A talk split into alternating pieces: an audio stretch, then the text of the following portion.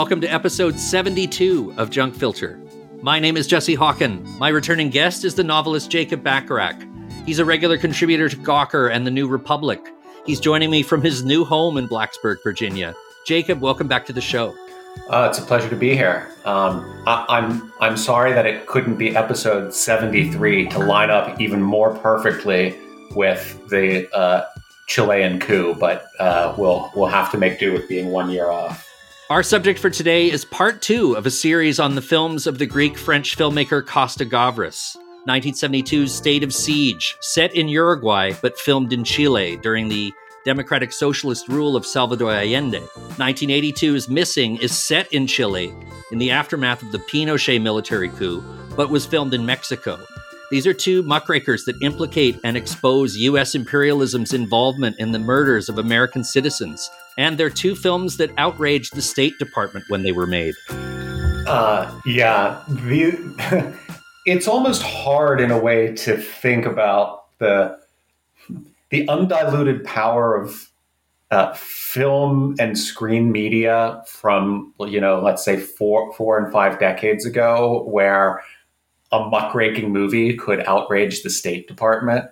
Um, I mean, now of course the State Department just funds most of the movies that we see in the United States, but um, or the DoD does anyway. Um, but uh, it, it's it's kind of remarkable because it it, feels like these types of uh, films, if and when they're made now, sort of just uh, get immediately digested into the cultural machine and and wouldn't have anything like the kind of impact that they had. But um, but they they tr- truly outraged uh, American authorities from uh, Alexander Haig to, as we'll probably laugh about later, George F. Will and everyone in between. One thing that I am very nostalgic for when I watch a movie like Missing was that there was a time where a major American film studio would put out a movie that would make Alexander Haig angry. That's right. Well, that that's because their tentpole blockbuster uh, didn't depend on um, on them getting permission to do Air Force recruiting ads with Brie Larson. Um, yeah. When when when movie studios were m- mostly funded just by the sale of tickets in movie theaters, that's uh, those glorious halcyon days. What I love about the best works of Costa Gavras is how politically astute they are. They're so full of moral clarity. They're so free of bullshit. But they're also films that function as thrilling cinema.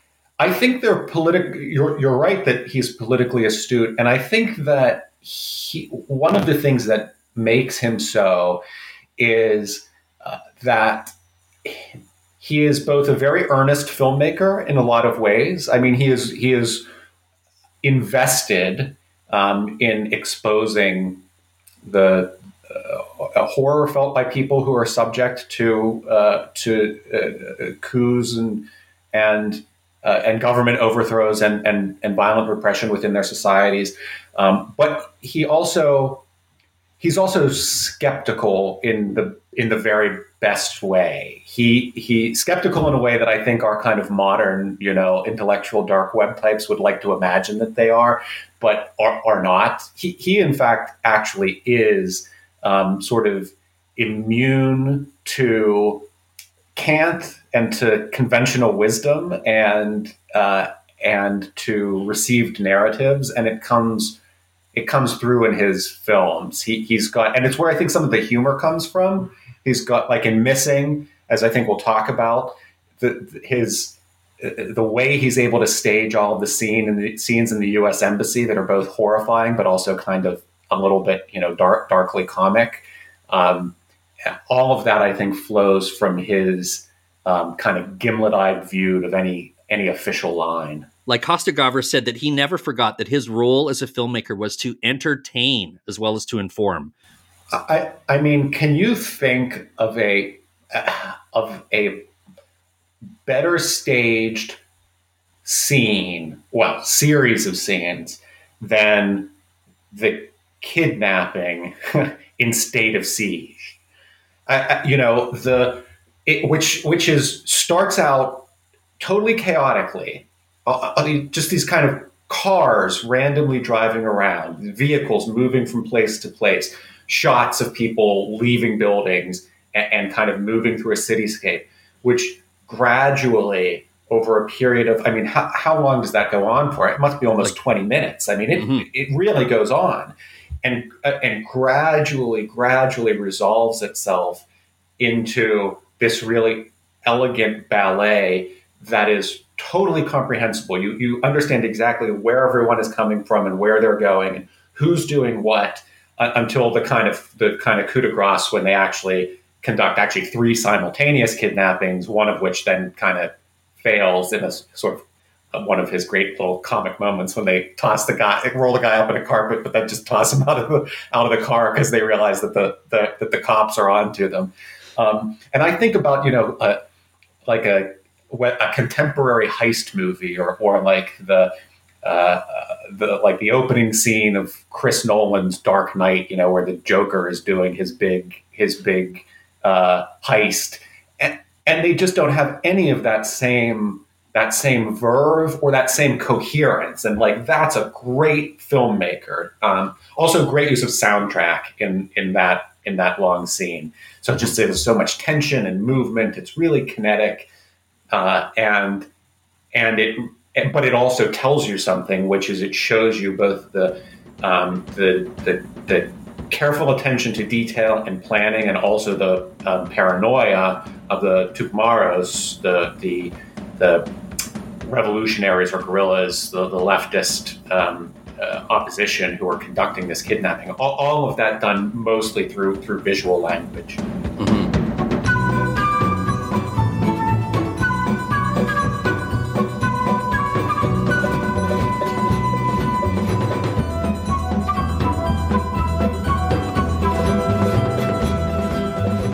One little fun fact, uh, Jacob, as we uh, are about to begin talking about state of siege and missing, today in Ontario, where I live, uh, the premier of the province uh, this morning declared a state of emergency because of our trucker convoy uh, blocking off the Ambassador Bridge. Uh, basically, he's been doing nothing about this for the last two weeks, hoping that it would all be Trudeau's fault eventually. But yesterday, the governor of Michigan threatened to send American tow trucks up to Canada to move the trucks since nobody seemed to be doing anything about it in Ontario. Yeah, I mean, I think the lesson here is that uh, you can uh, you can fuck with the premier of Ontario and you can fuck with Justin Trudeau, but don't fuck with GM. yes, as this has been going for about two weeks in in Canada and Ottawa's uh, already declared a state of emergency like a week ago. There's a convoy uh, tried to stir up some shit in Toronto last weekend, and it didn't really work out for them. And they they were supposedly going to try again this Saturday, and they may very well do that. But now the police have been given the powers to like arrest and fine these people. Uh, but the the the thing that changed everything was when finally capital was threatened. Yes. Well, I and isn't isn't that the case? That, I mean, what wasn't that the case with Allende?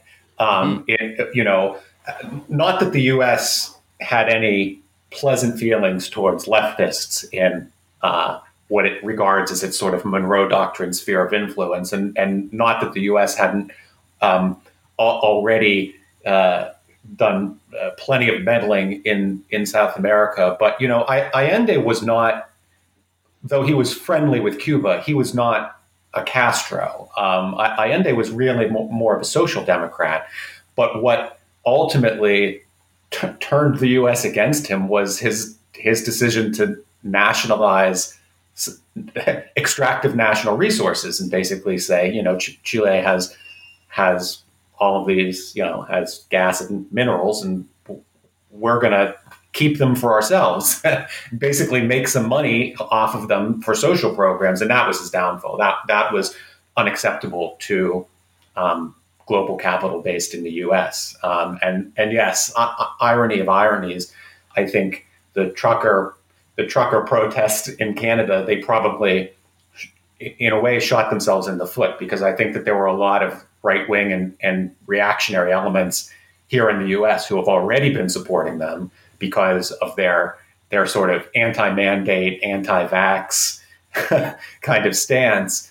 But um, but those those same individuals, at least the ones who are really in power, um, are are not going to stand for in, interruptions to U.S. trade and manufacturing. I mean, something like a quarter of the trade between the U.S. and Canada goes across the Ambassador Bridge. it's an astonishing figure. It's like hundreds of billions of dollars every week travels mm-hmm. across that bridge. Most of it in uh, auto manufacturing trade, um, and that's just not going to be acceptable to uh, to the U.S., even to right wingers in the U.S. who are, I think, otherwise inclined to support people given uh, Trudeau and the libs up in Canada a hard time. Yeah, I mean, uh, and also it has to be said that ninety percent of all the truckers that are working are all vaccinated. That's a requirement yeah. to go back and forth between the U.S. It's the same condition for our truckers to get into America. Yes, that's right.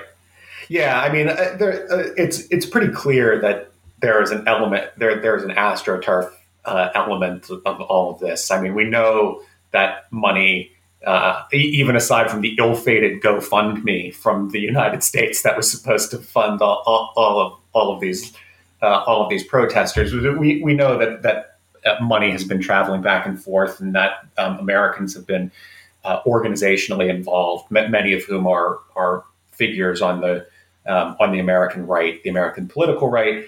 Um, it's amusing because, as we were saying, and and and as is mentioned um, in in Missing, the the other film that we're talking about, um, the use, the strategic use of trucking protests is a is a classic, um, a classic right wing uh, tactic to stir up discontent uh, and uh, particularly stir up discontent with governments. And and and in the 70s, um, in the same as today, during a time of in, inflation, supply chain disruptions, um, and general sort of economic unease. And and so I think you kind of saw some of the same dynamics playing out. But um, it, even with a minority government, I, I think that um, the idea that you were going to bring down the Canadian, the current Canadian government by um, stopping uh, cars from driving through central Ottawa seems to me to be a somewhat naive um, uh, pretense. One one funny irony is that the anti-lockdown, anti-mandates people have accidentally triggered a state of emergency. that's, uh, that's that's exactly right. Well, I mean, it is it is. Uh, I think you you you've probably seen me uh, laughing about it quite a bit on, on good old twitter.com. And I think this is probably truer in the United States than it is in, in Canada at this point.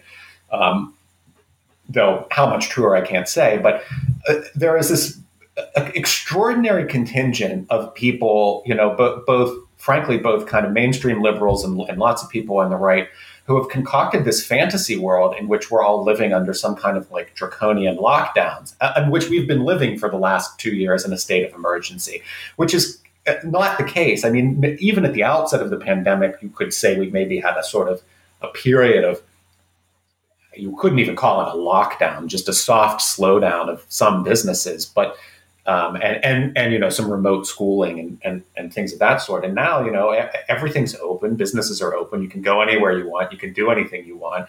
Um, I, have I've traveled throughout the United States over the past year, and other than wearing a mask on an airplane, uh, it, it's it's hardly different from what was happening in 2018, let's say. So it's like this this extraordinary imago concocted in the minds of people who are like desperate to feel oppressed, even though they themselves are all the most comfortable and least oppressed people in the world. Yeah, these people are intentionally or otherwise, they're either too stupid to know this or they are very deliberately conflating these two concepts between rights and privileges. These people have had their privileges taken away from them. Yes, and people who are un- unwilling to accept that uh, that a rights based society has to be one in which people actually have responsibilities, right? Mm-hmm. You know, a society that's that, that is built around these kind of constitutional restraints on the ability of government to act, which and, and the United States is is maybe uh, of all the countries in the world, maybe the most radical example of that. You know, the one the one in which we have this articulated Bill of Rights, which basically constrains the government's ability to to do things, at least within the domestic sphere of the United States, and can argue about how much they violate that or not. But that's kind of an, an essential principle of American government. Well, what that means is that is that individual responsibility, a, a, a much beloved phrase of the right, is incredibly is incredibly important because people have to be have to be responsible and restrained and sort of govern their own uh, civil passions in order for society to function. But if if everyone is just a, a an aggrieved baby who's you know mad because somebody else has a lollipop, or or worse yet, you know, angry because they're told they need to share or they need to they they or they ought to, not even they need to, not even they have to, but simply that they ought to take hmm. certain precautions to be mindful of others and protect the safety of other people. You know, if they're not willing to do that, then then it, it, uh, society does not function very well. It, it it becomes uh, anarchic in the bad way, not in the good way. And it's all about uh, consumer habits being disrupted. Like now, they have these people are upset because now they're being forced to wear a mask to go in to buy a lollipop. Yeah, that's right. God, God, God forbid. Um, and, and, it's interesting uh, to to uh, tie us back to to uh, our our genius filmmaker uh, Costa Gavras, and, and particularly I think to some of the um, some of the commentary that you see in um, in Missing. One of the really interesting notes I thought was Jack Lemmon's character, the father of the kid of the kidnapped journalist. His first encounters with the house that his son and and and his daughter-in-law, played by Sissy Spacek, were living in, which we've already encountered. We've seen it. We've seen it um, in happier days before the kidnapping, and and it's a it, you know it's a lovely home. It's like a lived-in home. It's full of it's full of french doors and art on the walls by the neighborhood children. And it's clear that friends and neighbors come and go. It's it's a lovely home. But his first reaction to it is to, to act as if they're living in some type of squalor. He can't believe that they're living in this neighborhood amongst the native peoples um, not in some american compound not in some lap of luxury. And, and he his his sort of relativistic perception of that as being deprivation um, is is a real commentary on the sort of American view of the world, where he he's he's blind to the fact that they have this incredibly rich life together there, or had, you know, mm-hmm. until until the American government and and their allies um, in the in the junta um, came in and wrecked everything. Um, and, mm. and uh, it's something that he softens in that as the as the movie goes on, um, but it's something that I don't think he ever quite. He, he, at least within the film, he never quite moves past it. He's always he, he's always unable to understand why they were even there in the first place. Why would you want to live in this relative deprivation when you could have when you could be in New York? Mm-hmm. living with us in an apartment. Mm-hmm. Well, let's get into this. Uh, let's talk first about State of Siege. I, I want to tell you one little fun fact I forgot to mention in the first episode I did about Costa Gavras that his directing name is the result of a typo on his first screen credit. Uh, they spelled his name Costa Gavras in the titles of his first film credit. His actual name is Konstantin Gavras. Ah, uh, right. I, that makes sense to me because I was actually thinking to myself, it's it was even unusual uh, that that they spelled his name with a C rather than with a K. Like you don't, the French don't use K very much, except when it's a foreign word or a foreign name, and mm-hmm. particularly like with a Greek guy, you would expect that if, if his name was Costa, they would spell it with a with a K. But I, I guess they frankified it. I think it's cool though that he wound up sticking with it as a nom de guerre. You know, like yeah, well, that's my name now in movies. so so first, uh, you know, this was in the aftermath of making Z, uh, and everybody thought that he was a big lefty filmmaker. Then he made The Confession, which was an anti-Soviet, anti-communist movie that actually alienated his uh, brethren on the left. Yeah, yeah, they were really mad about it, and and and you, I mean. I, I was I, I, mentioned to you um, when we were chatting beforehand. I, I actually just rewatched it last night. I mean, it is a it is an, an absolutely grinding film. it, it is it. Uh, you feel like you're being brutally interrogated by Stalinist flunkies yourself, um, and and it's very hard to get through, and it's really unremitting, and you can see it, it does not it does not take a nuanced uh, view of the of the Czechoslovak government at the time or of Soviet, uh, the sort of Soviet Union under Stalinism. Now, I- interestingly, I-, I, think that maybe attitudes have softened a little bit since then because the, the, the show trials that it's roughly based on and, and were deeply anti-Semitic. Um, and the, the, main character played by Yves Montand in that movie, uh, as he plays uh, a main character in State of Siege, sort of on the opposite side of the of the aisle, um, uh, was was himself of, of Jewish descent um, and was persecuted in the kind of like Soviet sphere Dreyfus affair. Re- really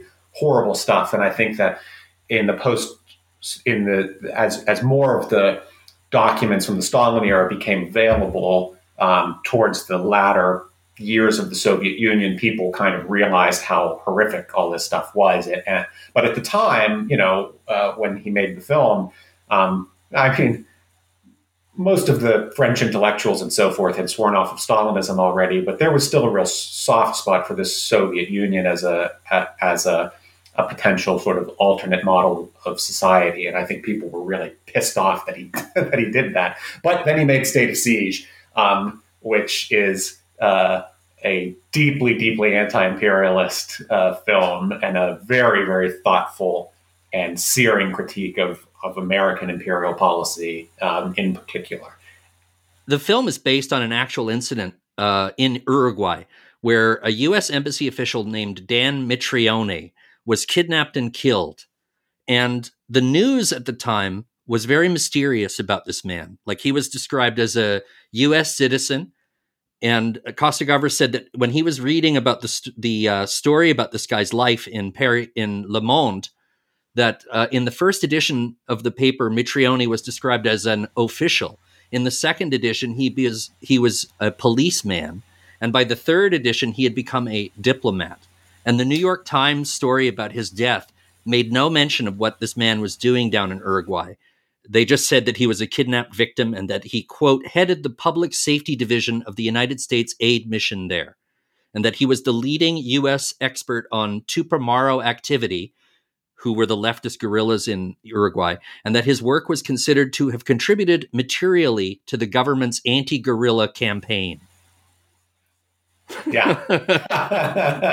you gotta, yeah, I, I mean, you, as a, as a writer, I, I am, I have to say, perversely inspired by the capacity, by, by that sort of the, the circumlocutions that the US government is capable of when it comes to kind of concocting these sort of like empty signifiers uh, of who, who people are and, and what they do. I mean, he was he was in the public safety program of the International Cooperation Administration. I mean, what, a, yeah. what an absolutely diabolically ingenious thing to call uh, basically as a, a um, subversive intelligence service. this man worked for the United States Agency for International Development in their Office of Public Safety which is a U.S. government program within USAID that provided training, assistance, and equipment to the security forces of U.S. allies.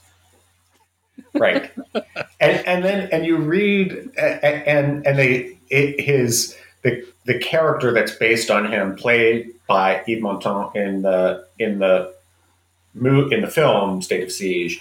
Um, this is discussed there as well. It's it's it's comical to to sort of see the how he basically just always appears in a South American country right before the right wing junta takes over.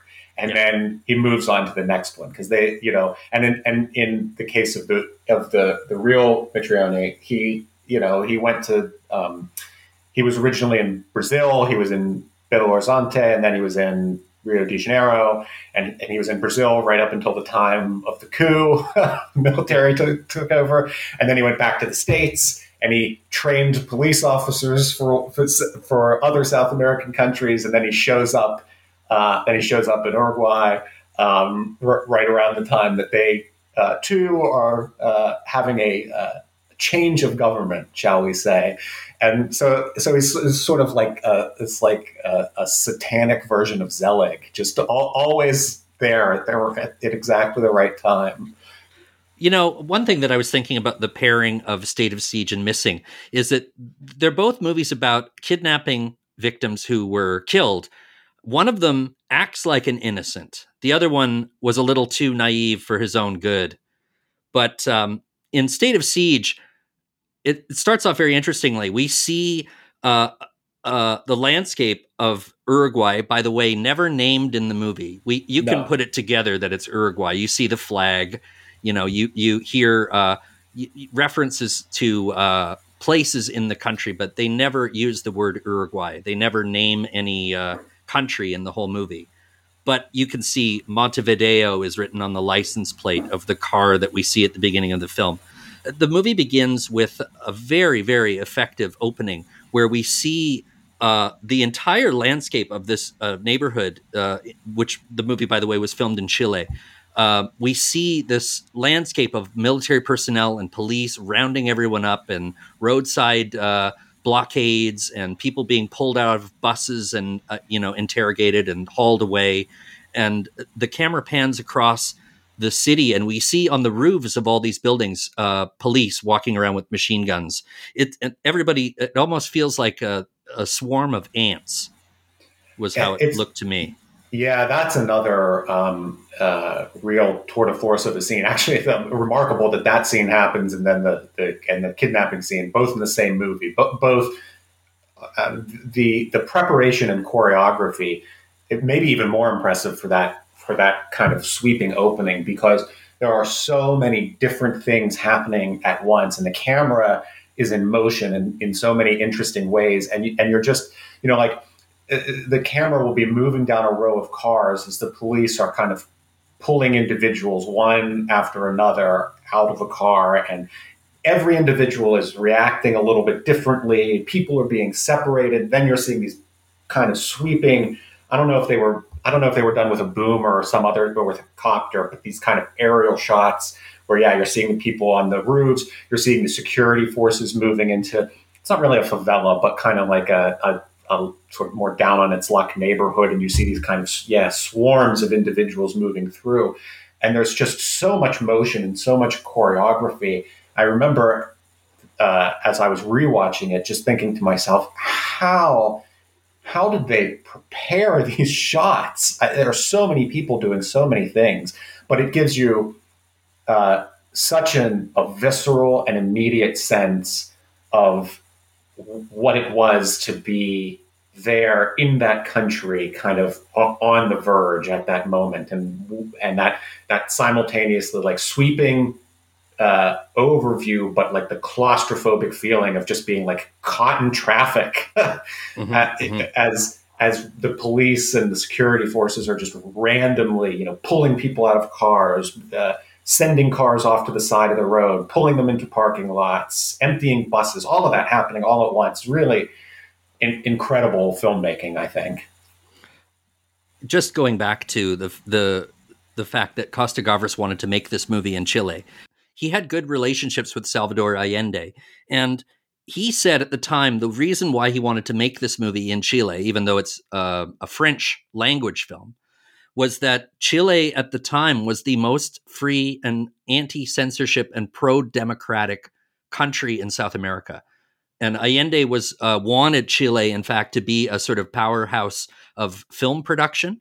And basically, all these resources that were very affordable for this uh, European co-production to shoot there. Uh, you can see it all on the screen. Like it's it's really something. It almost feels like a real uh, military dictatorship is taking place, which is one of the ironies of this entire yeah. movie is that he made this movie just before an actual military coup in Chile. Yeah, yeah, uh, it, it's extraordinary to think about. I mean, just before uh, you, you, have to you have to knowing the timeline of of the uh, of the Chilean coup. I, I mean, the, in effect, it must have already been in motion when when this film was made. It, it simply hadn't it simply hadn't sprung out from the underground. But uh, all of the all of the American forces and, and their and their collaborators within within the Chilean sort of military and security establishment w- must have already been deep deep into their plotting by the time this this film was being made, um, which is sort of terrifying to think about in a way.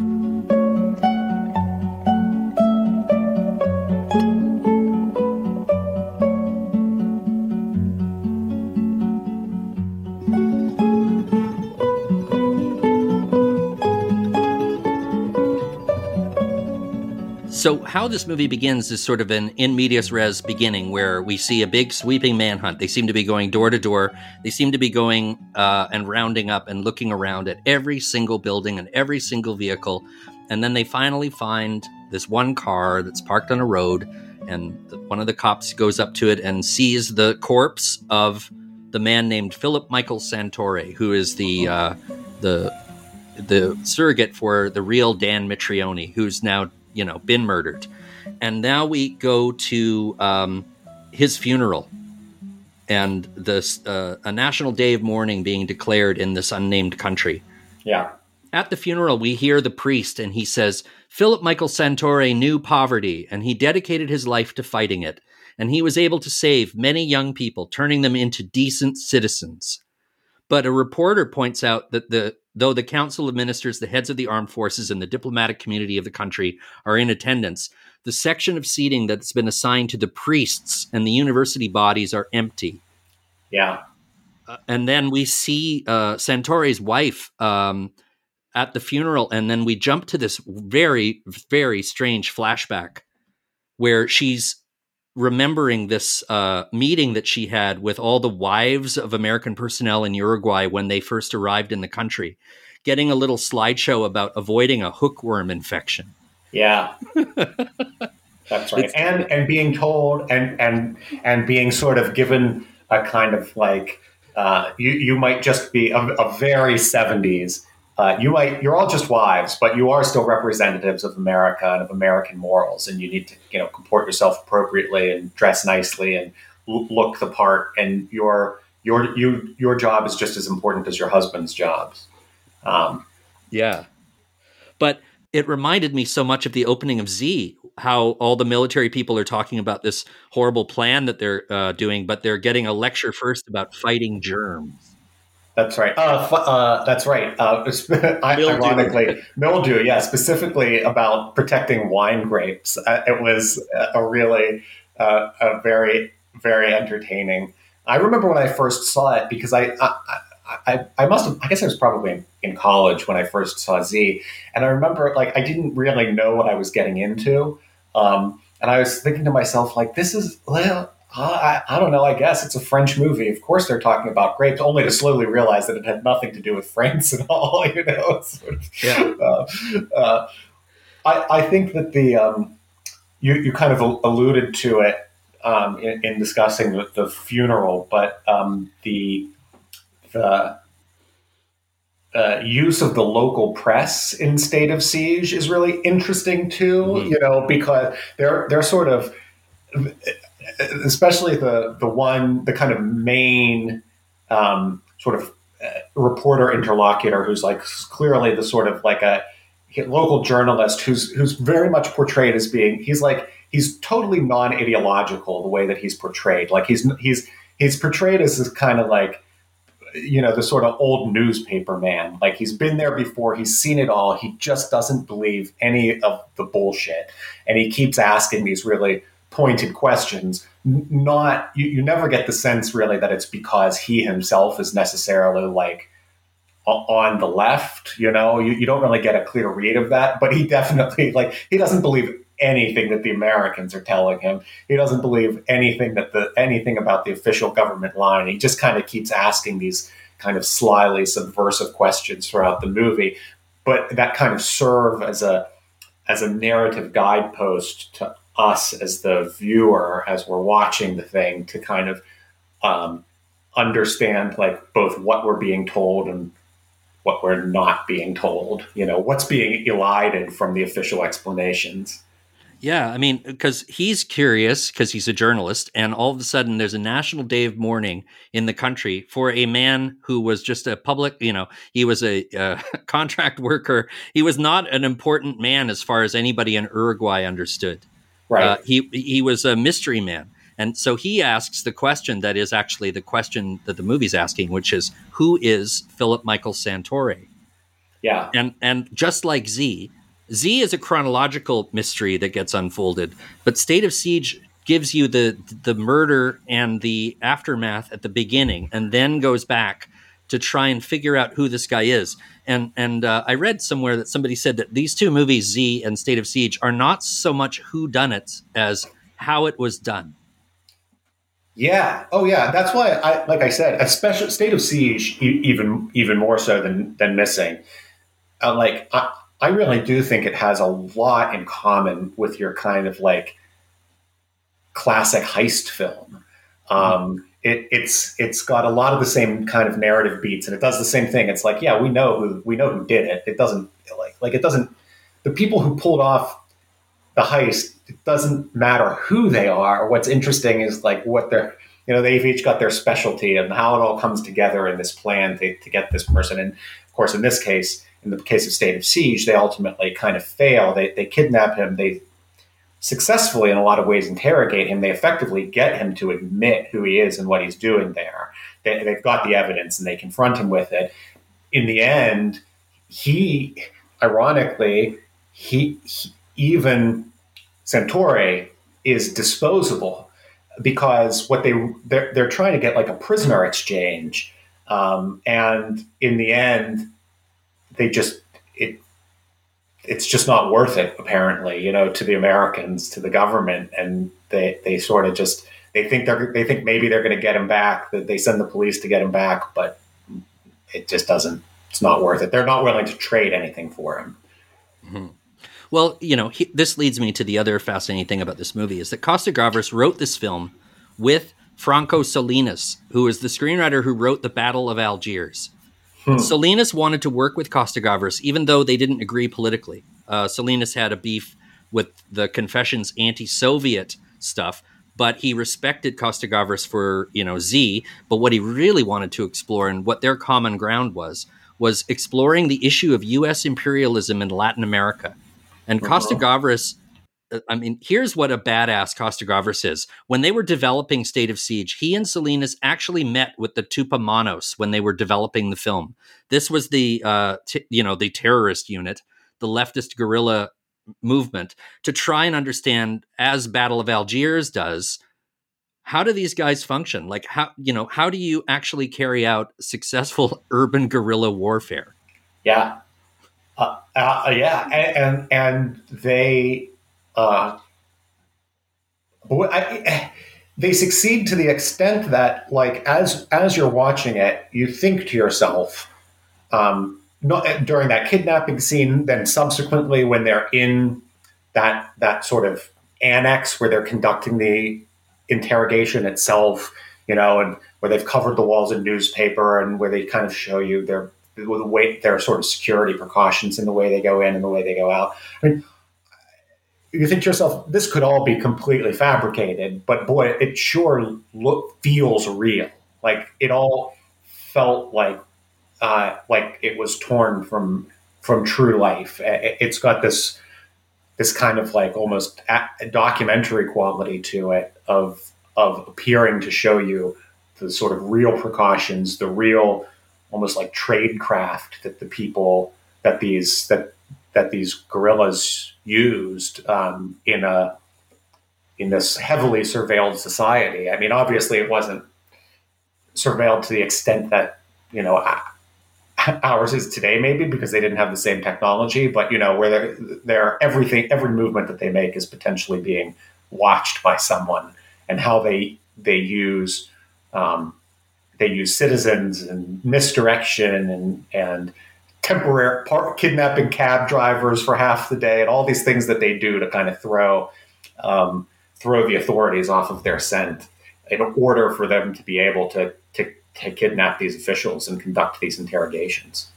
One of the one of the Tupamaros's uh, strategies was when they kidnapped people, they kidnapped people who were problematic and unpopular.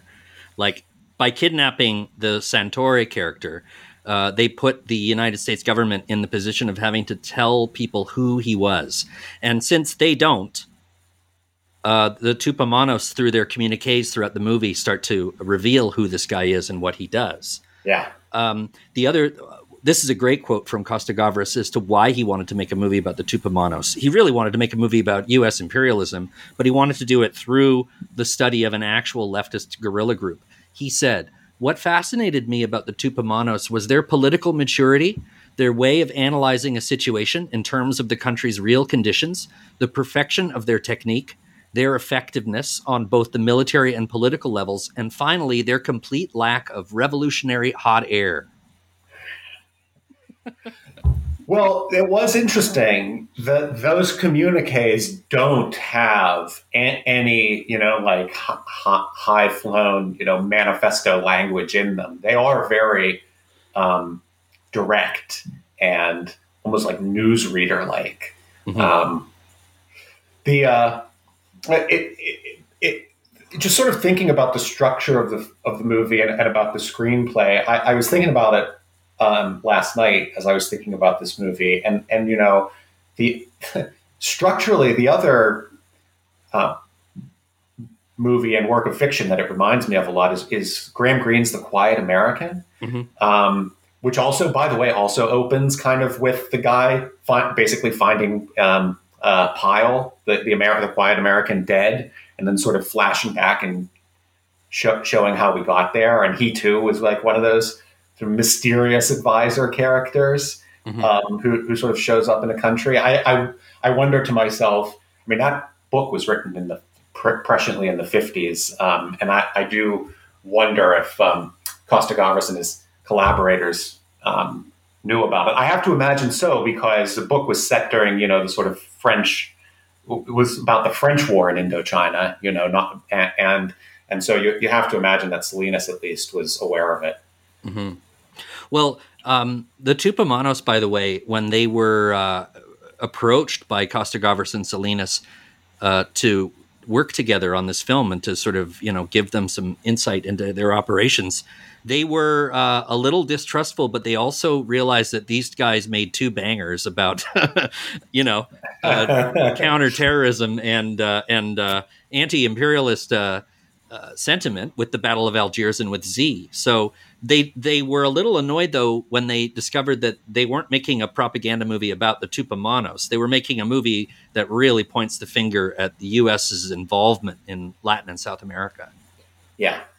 Yes. Well, uh, I, I, mean, you know, it, uh, that's the uh, the irony of the fact that sometimes even sometimes the bad guys are still the protagonists in the historical sense, and mm-hmm. you know, and it's the the you you just I, I, don't say this to, to sort of denigrate revolutionary movements in South America, but it's just really hard to, to write about South America, uh, to create a film about this era in politics in, in South and Latin America without without writing about without making the Americans the kind of cent- central figures in a lot of ways, because the Americans were central figures. Um, something that because we never had an official colonial empire in the same way that the European powers did, we've not really incorporated into our own, I think, uh, historical consciousness of, about ourselves as Americans. And so, I mean, you know, not to not to harp on the point, and and not that I think that the like that the French have even fully come to terms, like for example, with their own colonial past.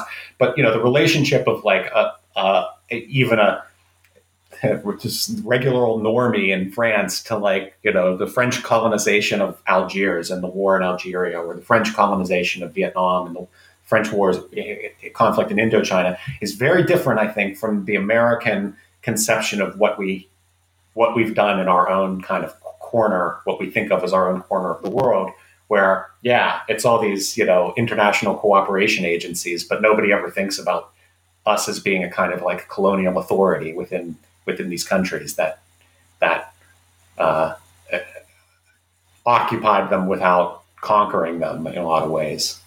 The reason why the U.S. State Department was so upset about state of siege is that um, it basically revealed to a, a movie going public what the U.S. Agency for International Development does. Yeah. like, yeah, it, it's something that is, uh, you know, it's a mystery. It's like, oh, well, I know that the U.S. Uh, has an aid program in, in Latin and South America, and they have the Office of Public Safety, but nobody knows what the Office of Public Safety does. They were disbanded a couple of years after this movie was released. They were yeah. operating in 52 countries. Uh, you know, officially to fight communism and to provide counterinsurgency support. What is really spooky about it is that they would oversee and train local police forces. And I found out that in the 60s, the LAPD played a major role in training local police forces in Venezuela and the Dominican Republic because they would send officers who spoke Spanish down on tours of duty. And uh, you know they provided arms equipment and training to the to assist the government. And the most important thing that they did was they introduced military torture techniques yes. Mitrione, the real Mitrione, his credo apparently was quote the precise pain in the precise place in the precise amount for the desired effect. Yeah. So his job was to go from country to country and show the military how to do a coup. Yes. And, and to show them and, and to introduce um, uh, like Fordist scientific t- torture um, a- as a as a legitimate tool of statecraft. Not that nobody else in the world ever tortured anybody and that the Americans invented it, but in, in the sort of the classic, that sort of like mid-century rationalist American fashion, turning turning this kind of non-scientific like folk practice of torture which has existed around the world for for you know since the dawn of time into this very precise scientific measurable repeatable accurate almost in, in industrialized um, uh, practice you know so so that they could um, so that it could be applied in this kind of rationalistic scientific way to achieve these you know very what they imagine to be very precise political ends um, and also to uh, to uh, utilize it as a as a terror mechanism so something that you know Americans had long experience with and uh, and that Americans were then further inspired by by our uh, friends in Germany after the Second World War to to, uh, to, adopt. Um, uh, Mitrione supposedly actually invented like a, a, specific torture device himself. At least that's the accusation um, from in, in Uruguay that he invented a basically a type of compression vest that would that used pressure to compress a person's chest cavity to cause both pain um, and also to make it difficult for them to breathe. And that, that he, he literally invented and popularized this device in South America. Mm-hmm. I think what the, the, the, sick thing is that I think uh, what Mitrione and his uh, ilk uh, successfully uh, did when in, in, terms of an innovation in torture is to uh, actually uh, offer training courses in torture. Like that was the big innovation in the 60s. The the what they call the School of the Americas as well. Yeah which is, uh, I think that's a subsidiary of the USAID. But the idea that you could go to Washington and learn how to uh, successfully undo the results of an election that you didn't like the results of Um, this one of the really horrible things that I read about uh, that Mitrione would do. The director of the Uruguayan police alleged that he had kidnapped homeless people for Mitrione to use for teaching purposes. And the so the people that they would uh, abduct and and do uh, demonstrations on in these classes, they were basically kept alive for multiple sessions. And when they were finished with them, they would mutilate their bodies and leave them in the streets to induce fear. Um, like the movie shows what that most disturbing sequence in the movie is uh, is a scene that I think is set in Brazil, where um, there's like a, a, room full of military people watching a man getting electrocuted, a naked man. Yeah, um, I that's would. A, that's a tough sit. That scene.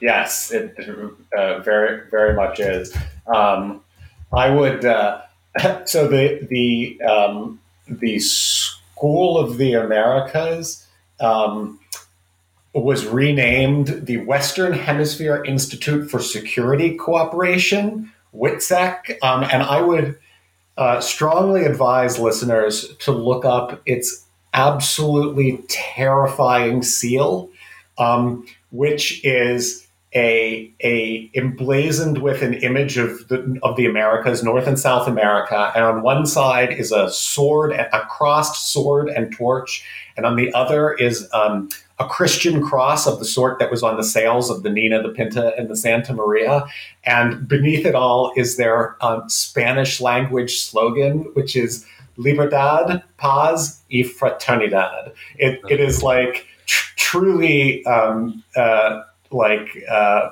p- peace through strength. Yeah. Uh, peace is our profession. Uh, ho- horrifying shit.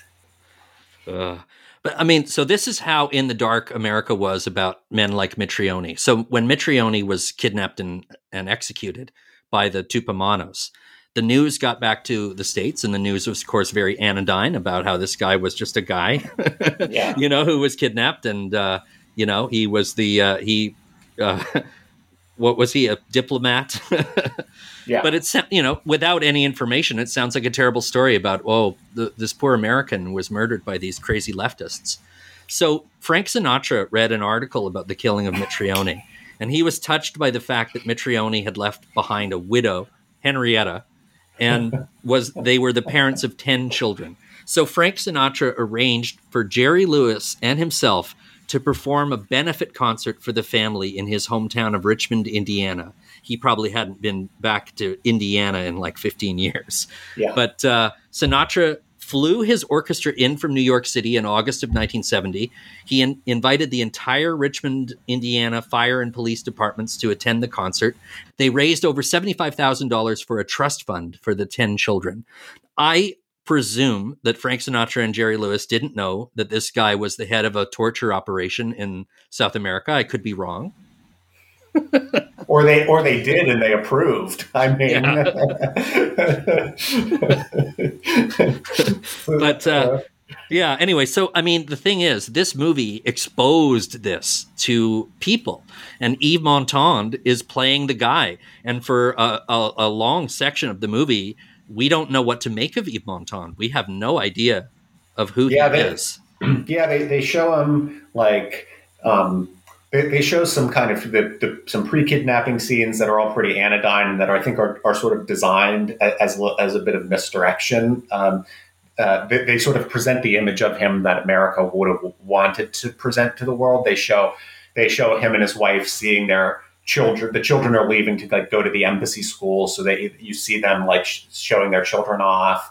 Um, this is also by the way it's a clever way to keep um, to keep Yves Montand from having to say any lines in english because in the movie m- most of the americans speak english and then french is basically the stand-in for spanish. Mm-hmm. um, and so uh, so Montand speaks when he's speaking to the other Uruguayans, even though they're never not technically called Uruguayans, he speaks French, which is the, their language. That's that's Spanish. Um, but the American characters um, and and the Uruguayan characters, when they're like the reporters, when they're talking to the American characters, often lapse into English or at least say a few phrases in English. But I think they didn't. It would have been weird to have Montand um, say speak English with a French accent um, as an American character. So they just they never show him interacting with other Americans with him saying any lines. Mm-hmm. Um, Montand, by the way, was born in Italy. Like he's yes. technically not French. I mean, he uh, he he moved to France as a very young child, but he was Italian. Yes. Yes. Um, and so was yeah, Mitrione, by the way. So was Mitrione, so was born in Italy too. And yeah. and Montand uh, sort of related to the character. Montand really wanted to be in this film. Uh, he, I mean, he was a, a, very, very faithful collaborator with uh, Costa Gavras. Yeah, um, his his his. I really like him in this movie. You you had mentioned in your in your um, episode on on Z, um, you know, where he plays the kind of the, the leftist candidate in Greece um, who who everyone kind of uh, hopes represents some kind of different direction uh, in that country during its own um, period of military dictatorship. But he's only in that movie, even though he's kind of like the title character. He's only in that movie for a very brief period of time. He, he's kind of like a presence that hovers over it. Um, but he really commands a lot of screen time during the interrogation scenes um, in State of Siege, and um, and boy is he good because it would be it would have been easy to portray this character as uh, just as kind of like a you know a, a villainous American. Um, or alternately, it would have been easy to portray him as being kind of just, uh, you know, a sort of savage military guy, you know, a torturer um, who who doesn't have a lot of depth. But he's really smart. I mean, he he he he really um, kind of plays a bit of that sort of uh, chess with his interrogators, and he he kind of is willing to admit certain things. Um, you know, kind of kind of willing to say to them uh, to indicate maybe that he's more than what he seems to be, but while also withholding from them mm-hmm. the, the, true depths of who he really is. And I just think it's a it's a really impressive acting performance because he's you know he's a monster. He, he's one you know it's sort of um, he's a monstrous guy, but he's also kind of he's a functionary. Um, he's an evil guy, but he's not without a kind of um, insightful intelligence. That's probably what made him a successful torturer and interrogator. That he's he's he's got that kind of empathetic insight into his counterpart in the interrogation, even when he hmm. himself is the person being interrogated. Um, and, and I thought I thought those scenes were just were just they're really compelling. Um, uh, watching him. And, and then when he finally does kind of break a little and and kind of basically expresses his ideology that you know he's a servant, basically says like I'm a servant of order against the forces of chaos. Mm-hmm. Um, even that is really feels honestly dragged out of him, and he almost feels it almost seems like he's surprised to find himself saying it. Mm-hmm. Um, great performance, I think. Yes, um, it, it, those scenes are, are, really key to the film. Uh, the way that uh, Santore is basically, yeah, I mean, like all villains in in movies, the best villains are the ones that think they're the heroes. Yeah, like he thinks yeah. that he, that he's on the side of righteousness. He's not at all apologetic about uh, the, torturing these people because he considers them to be less than human. He considers his uh, crusade to be a just crusade. Uh, he uh, seems a little annoyed that he's been caught for this, but he's not uh, repentant for the things that he's done. They never make him apologize for it. He doubles down on on that stuff when they start calling him on the actual crimes against uh, humanity uh-huh. that this uh-huh. man has committed. And th- that's the other great thing about this Costa Gavras uh, uh, project oh, throughout all his films is that he's on the side of the oppressed. Uh, yes. He he basically uh, this is a movie that basically prosecutes the United States for the terrible things they've done in South America. Yeah. It, it, you get there. There are some great moments too where he's such an avatar for the paternalistic attitude of America and the American empire toward the people uh, of South America. There, there's this moment during the interrogation where um, his interrogator uh, says to him, he, he, he's, he's accusing him, and he says, you "Look at all the terrible things that you've done, and look, you accept you accept the exploitation of the majority by the minority." This is like he hurls it as an accusation at Montand's character, and Montand the, the subtitle doesn't quite capture how dismissive he is of it, even though in this moment, like he's he's he's he's sort of started to break a little. But so uh, so the, the interrogator says you accept the you, you, accept the exploitation of the majority by the minority, and and and Montand scoffs back, and in the subtitle it just has some kind of scoff exploitation, like he can't believe the guy's saying it, but. It, what he actually says in French is exploitation. That's a big word. He's so dismissive of the idea that these these people who he considers his like inferiors could have any agency or ideology or beliefs of their own. It's like they're they're these children um, who are barely who can't even grasp the the world that they're living in, um, and, uh, and and he's he he embodies that like attitude of of incredulity that mm-hmm. other people have their own agency. Mm-hmm. Well, and, and another key line in this film is that sequence where he's uh, in Washington uh, at this training seminar for, uh, you know, given the uh, Latin American police some tips on how to maintain power. He says governments may change, but the police remain. Yeah. Yes. and, and and and and he's not wrong. No. You know? um, it's kind of like the great the great lesson of uh, the last like century at least, which is that security forces. I mean, heads might roll occasionally at the level just below the top, but um, yeah. Uh, the, the, security forces can always be reincorporated into the new into the new regime somehow. Did you like that? Did you like that scene where the interrogator? Uh, it's basically like Costa Gavras invented the this you meme this you? Yeah. Where, where he shows him yeah because he shows him he's he's got they've got photographic evidence. Because i mean you know and this is another this is like so such a classic american thing. Like you know these guys are these guys are running this like basically top secret torture school in the united states for south american security forces. And yet they can't resist doing this completely like tacky hammy, you know, like yearbook, like with all the superlatives, you know, best in class, best eyes, you know, and so they produce this this this hysterical like Rotary Club. Uh, annual meeting document and it's got photographs of everybody in it and they get their hands on one of them but they they cut up the photo into different pieces so they like they show first they show them like some of the domestic security forces. He's like, do you know who this is? And he kind of he doesn't really. Then they show him this sort of, oh no, see, they're actually in the United States. And he's like, he kind of still isn't saying anything. And then they show him the final third of the photograph, and he's in it, sitting at the desk, and they say, "You sure you don't remember this?" like these guys have the receipts. Um, I love the the woman who edited this film, Francoise Bonnot, and I want to single out uh, her work uh, for keeping this movie going at a huge clip and and her control over montages. It's her voice that's reading the communiques. The uh, oh, really? those, those, sequences where we see huh. the military's grip on the day to day life. Uh, she also is the woman who is speaking at the very end of Z, which she won the Oscar for editing for. Um, I just love uh, the use of her, and I love the fact that like her masterful editing uh, comes with her voice too. Yeah. Well, hey, uh, I, yeah, I guess that as a uh, my uh, yeah a capstone comment. That's great to hear because like the the scene or, or series of scenes, the the kidnapping um, that takes place in the first third of the film.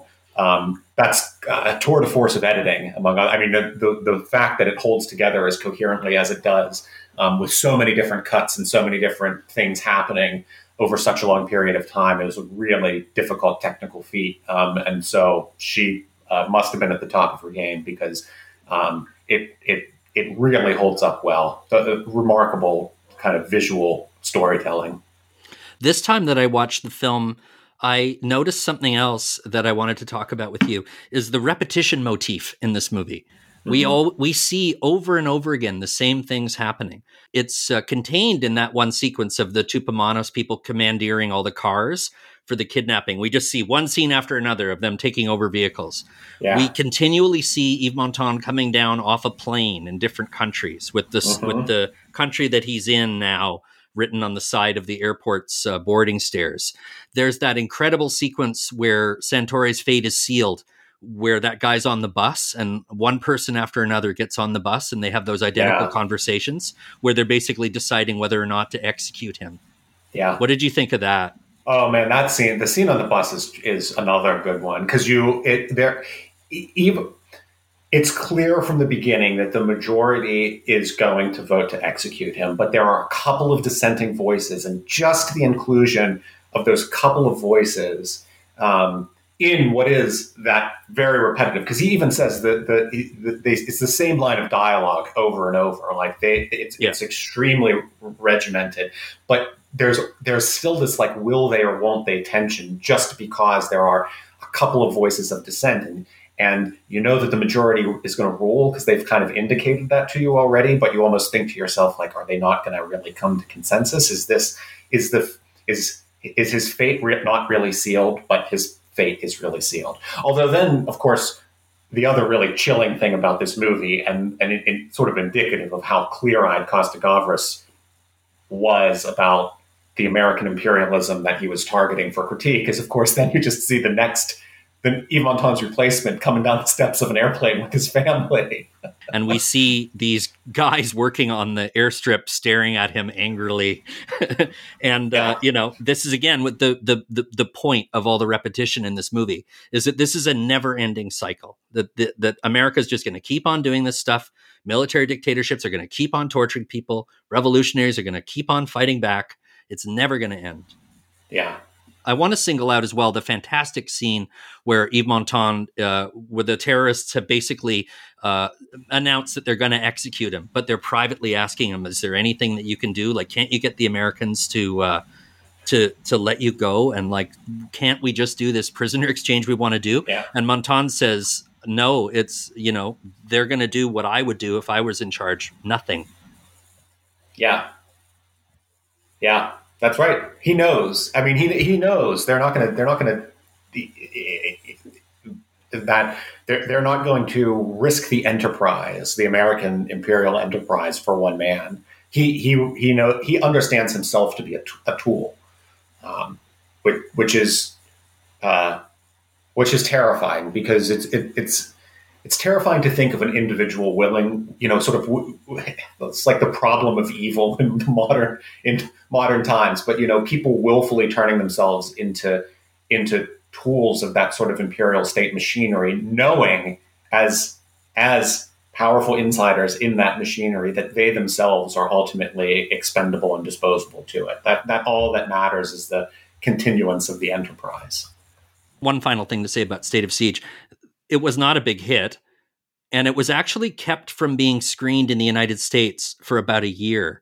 Um, once the US State Department discovered what this movie was about, there was a scheduled premiere of it at the John F. Kennedy Center for the Performing Arts. Uh-huh. They canceled it. they canceled it. Because they're like, the new movie from the guy who made Z, can't wait. And then they saw it and they were like, we cannot allow this movie to be seen in the United States. So poor guy. But I mean, to me, that's like mission accomplished. When you make a movie about U.S. Uh, foreign policy that's so harsh that it can't be shown in the United States, uh, mission accomplished. Yeah, truly. Um, and, well, and, they, and, they, also accuse uh, Costa-Gavras of glamorizing the the terrorists. Yeah, right. Of course. Well, of course they did. Um, you know, uh, which is which is funny. It, it's it's that old it's that old American obsession um, with uh, con- the idea that if you if you like even admit that something exists, you confer legitimacy upon it, and that legitimacy sometimes somehow gives it you know this like power. Um, you, you, hear it in lots of American rhetoric, like "Oh no, we can't go and meet with the." Uh, uh, uh, Kim Jong Un and the North Korean regime because that'll give them legitimacy, like as if they have, as if they're not in charge of the country already. Like, what, what, you know, we can't meet with the regime in Tehran. That'll give them legitimacy. I, I, I, I hate to break it to you, they've got it already. So, as a segue to uh, going from state of siege to missing, I think it's worth mentioning that. Uh, the Office of Public Safety was dismantled in Chile by Salvador Allende in 1970, and that Augusto Pinochet reinstated the program shortly after the 1973 military coup. And the OPS helped Chile build what they called Police Operations Control Center facilities, which were highly advanced training rooms that were designed to aid in combating unrest. So, you know, Costa Gavras made State of Siege uh, with the actual incredibly helpful and full participation of the Allende government. Ten years later, he finds himself in Mexico making a movie about Chile. Um, and by the way, some scenes in State of Siege were filmed in Viña del Mar, which is a coastal town in mm-hmm. uh, in Chile, which fe- is a major uh, a vector in the story of Missing. The yes. coup was actually planned by Americans in Viña del Mar. Yeah, that's right. Um, yeah, I mean, what a so wild sort of. Um, I mean, you can't call it you can't call it irony, really. I mean, Costa Gavras knew what he was doing. Um, he it, it, it, was, but what a sort of um, extraordinary historical rhyme.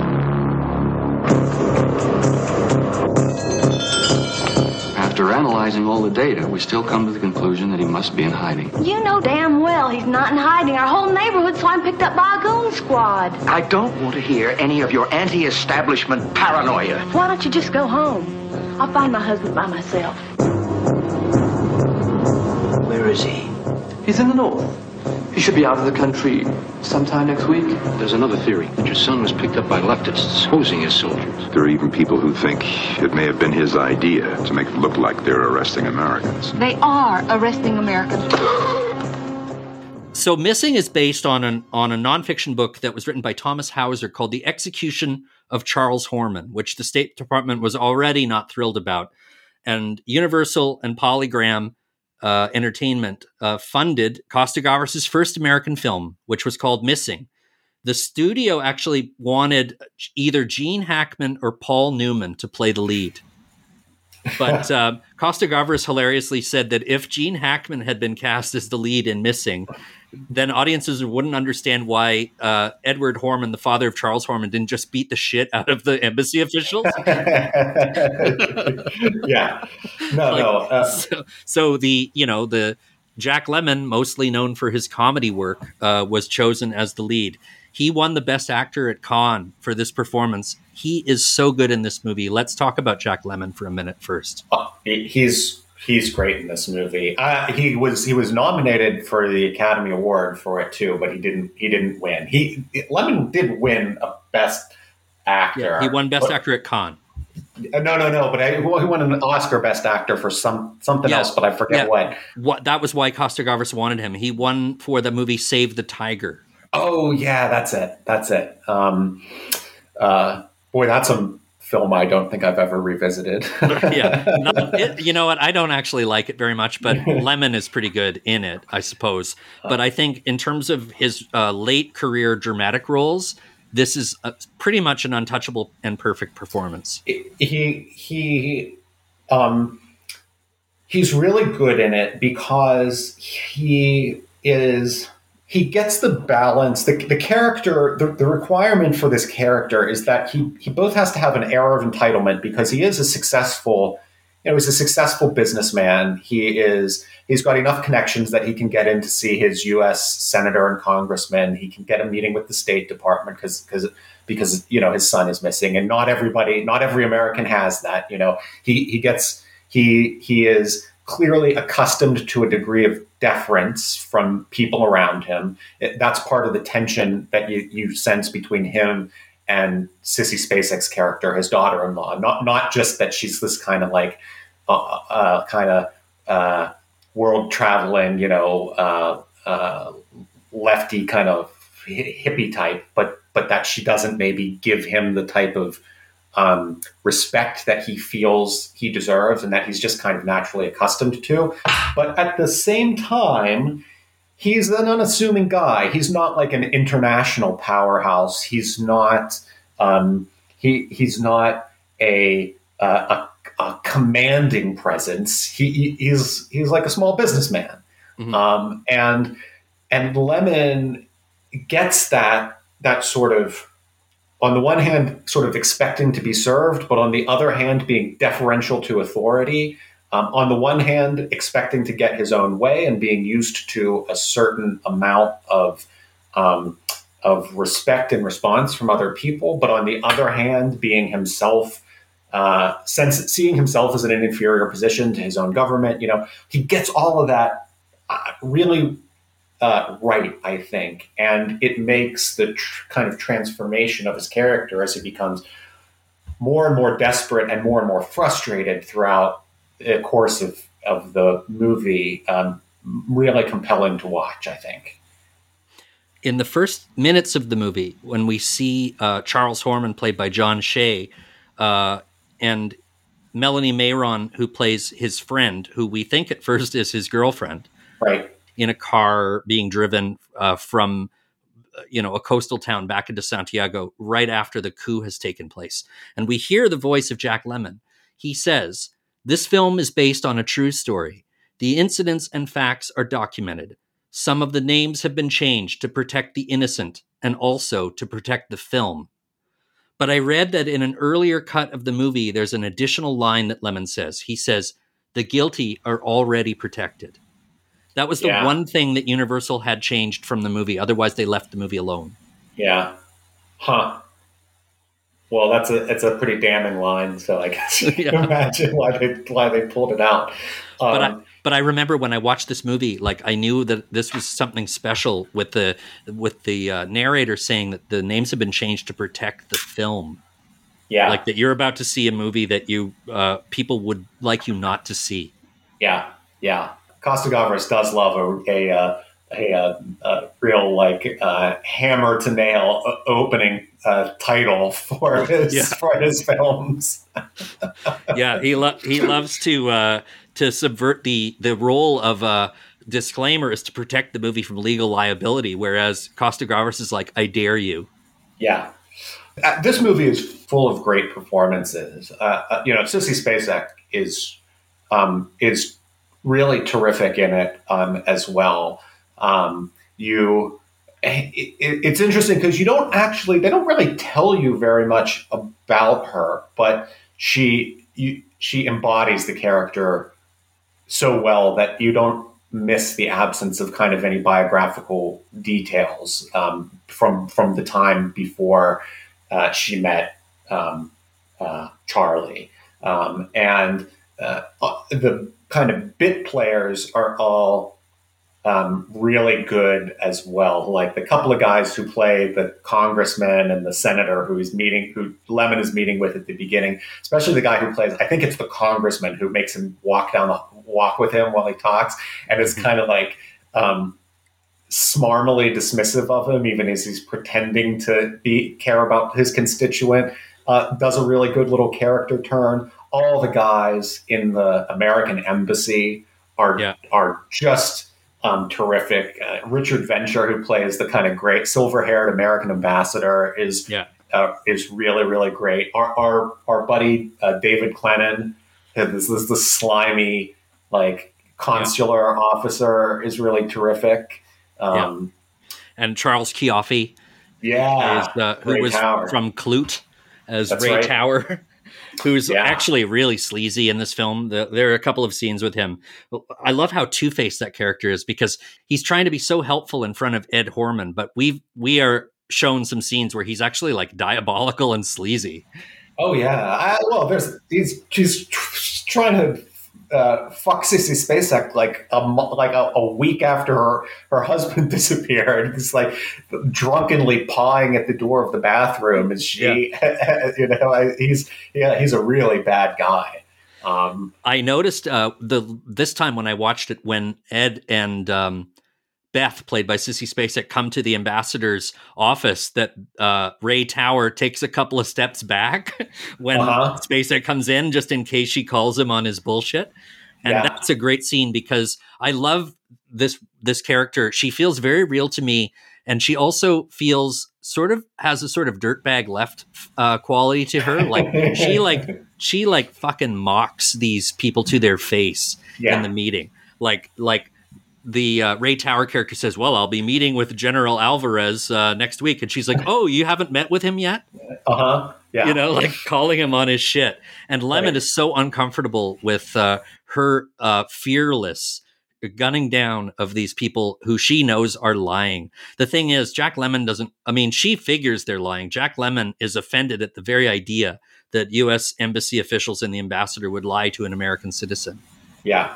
Yeah. I mean, it, it feels very the way that the, the the evolution and the way that he comes to ultimately have this you know really the kind of deep love and respect for her um, is is very well paced I think in the movie because you keep getting these you get these moments where they sort of re- very realistically throughout you get these moments where they sort of could become a little more simpatico and then they fall apart because either she's too brash or uh, you know, somebody says the wrong thing, somebody does, or or he acts in a way that she doesn't approve of. They keep kind of taking like a couple steps forward and then a couple steps back as they sort of slowly become allies and eventually uh, friends and, and, almost familial by the end of the film. But you you can sense even in like later scenes, you know, there, there's that great scene where he goes to see the ambassador again, and, and he's in the room with the whole kind of ambassadorial staff, all, all these American officials.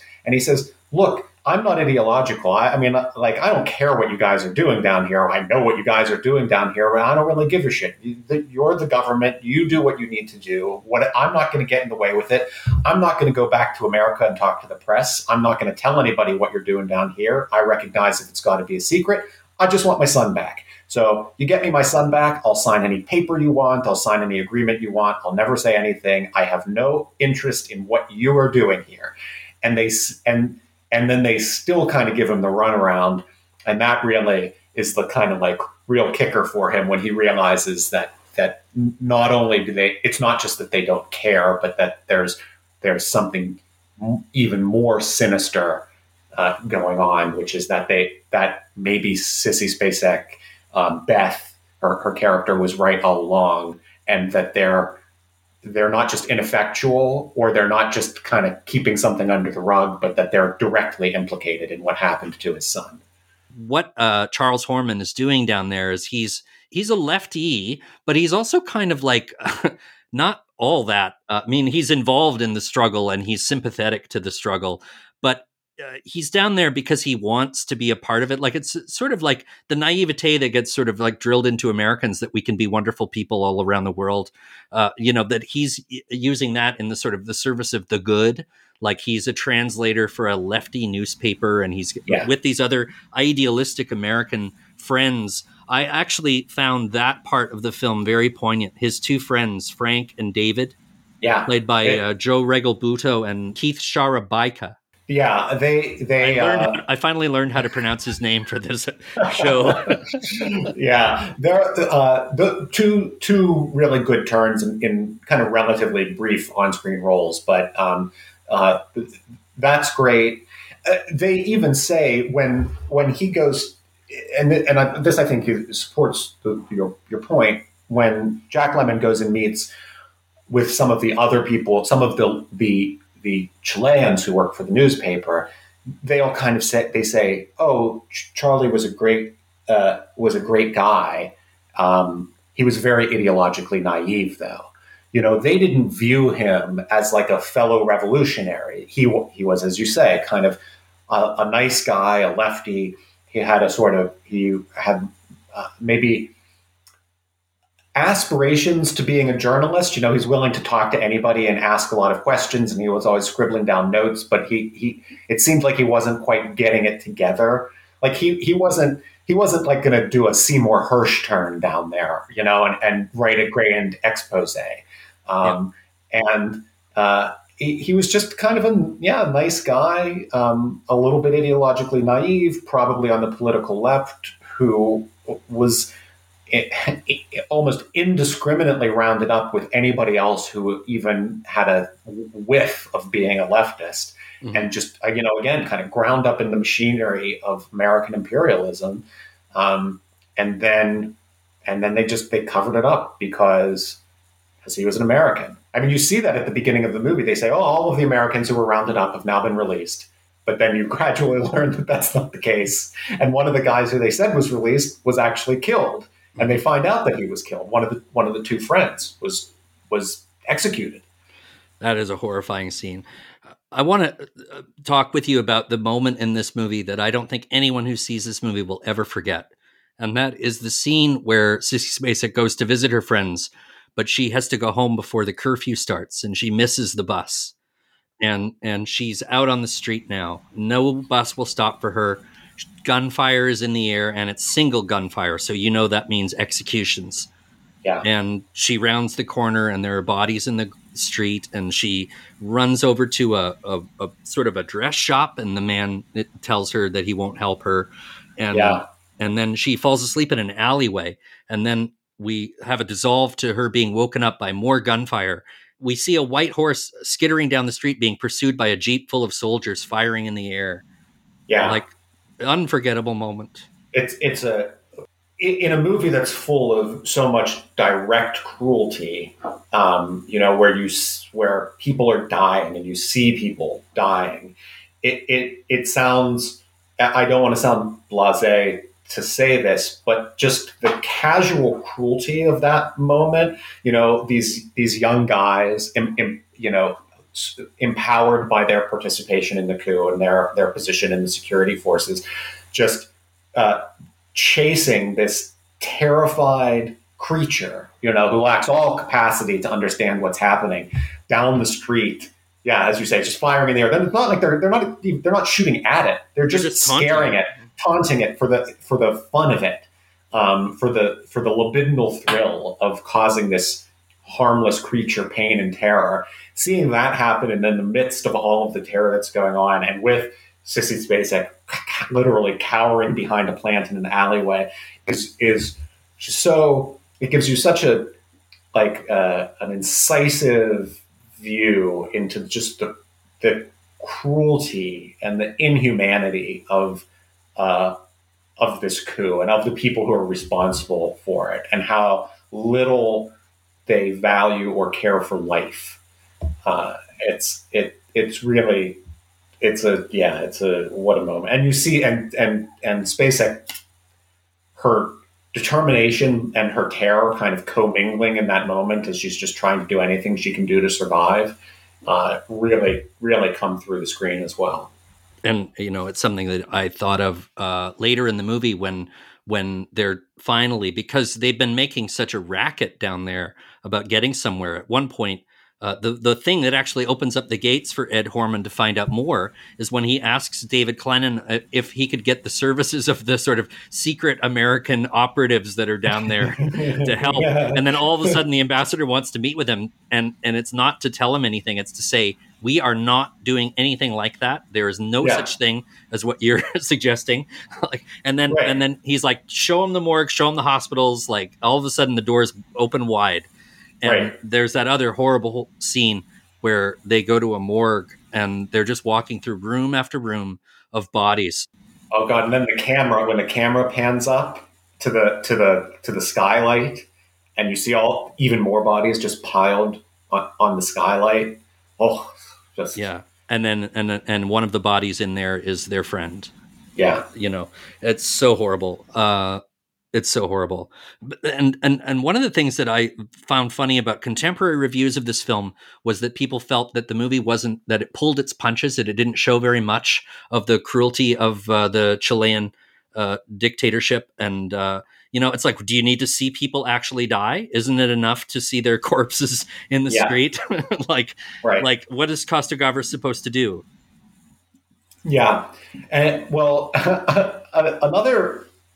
I was reading some reviews too. Actually, one of the other really funny ones that I read um, was Roger Ebert's review of this movie, which was a generally positive review, but he he criticized it as a piece of filmmaking. Um, basically, he said it was show offy, and No. in particular, yeah, and in, which it's not. And in particular, the scene that he criticized the most, which I think is is a brilliant brilliant piece of filmmaking is he got really upset so when they're when when um, Sissy Spacek is taking Jack Lemmon to talk to the neighbors about the night that um, that uh, Charlie disappeared. The neighbors all tell a roughly similar story, but it differs slightly in the details. And Costa Gavras films se- basically several different versions of the same scene. Like, Mhm. was it an army truck that picked him up, or was it a civilian truck that picked him up? Was it plainclothes people who picked it up him up, or were they tr- soldiers? Like, there are these slight differences in the recollections of the, actually the elderly people who are telling them this who live in the neighborhood. Yeah. And a lot of this is kind of about the the fog and the unknowability of life in a dictatorship and life under a coup and and and during the overthrow of a regime. And it's I think it's really subtly done as he kind of just shows it's like we know what happened. People came to the house, they tore the house apart, they kidnapped this guy, they threw him in a van, and they took him away. And the, these minor differences don't actually contradict the, the fundamental story, which is true. But you see the way that the government instrumentalizes those little discrepancies to cast doubt on it, and you see the way that Lemmon grasps at those little inconsistencies to basically continue to deny what he what is gradually dawning on him to be the truth, which is that the the the the, the government, in probably in collaboration with the Americans, kidnapped his son from his home, uh, took him, probably tortured him, and then killed him.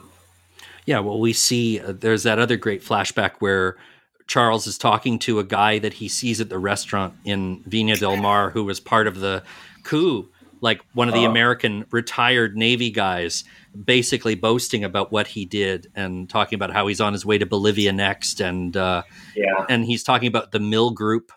You realize that that was probably the conversation that did him in. He asked too many questions to this one Yeah. guy, um, and and the fact is that uh, the Chilean uh, police and the military would not have com- executed a middle class looking American person without it being cleared. yeah. They they wouldn't have. They might have, they they might have arrested him, uh, but they would they would have they would have done it. Uh, they would have done it for real. Like they, they would have arrested him with some sort of semblance of of of normalcy. They might have roughed him up a little bit.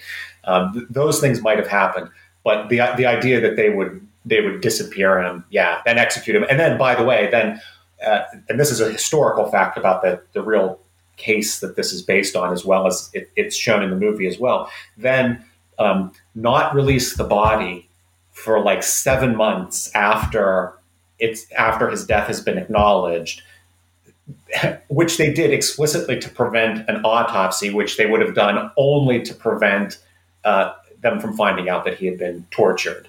Right? I, I mean, so all, all of those things happened in you know in order to protect any uh, insinuation of American involvement and, and to prevent anyone from proving what really happened to this guy, so that they could maintain this kind of fiction that oh he may, maybe he got accidentally caught up in in these kind of indiscriminate um, acts of violence during a revolution, but there was nothing. There's no intentionality to it. You know, it wasn't. Uh, nobody knew who he was. They didn't do this to him deliberately, which of course is not the case. Well, it just so happens that I have friends of mine in what in in Toronto, and one of the reasons why we ever met at all is because their families escaped Chile and Argentina in the early seventies uh, from r- repression and from and these people were of course lefties. They they came to Canada instead of the United States because I guess they knew about the United States involvement in this stuff. Um, but my, a friend of mine that I went to high school with told me that, like, you know, they got in trouble with the military police uh, because they found a book on cubism in their house. Degenerate art. The, well, I guess, or uh, her theory was that they thought that cubism meant Cuba. You know, Oh. they were just fucking idiots. Whoa, you gotta like, what's this?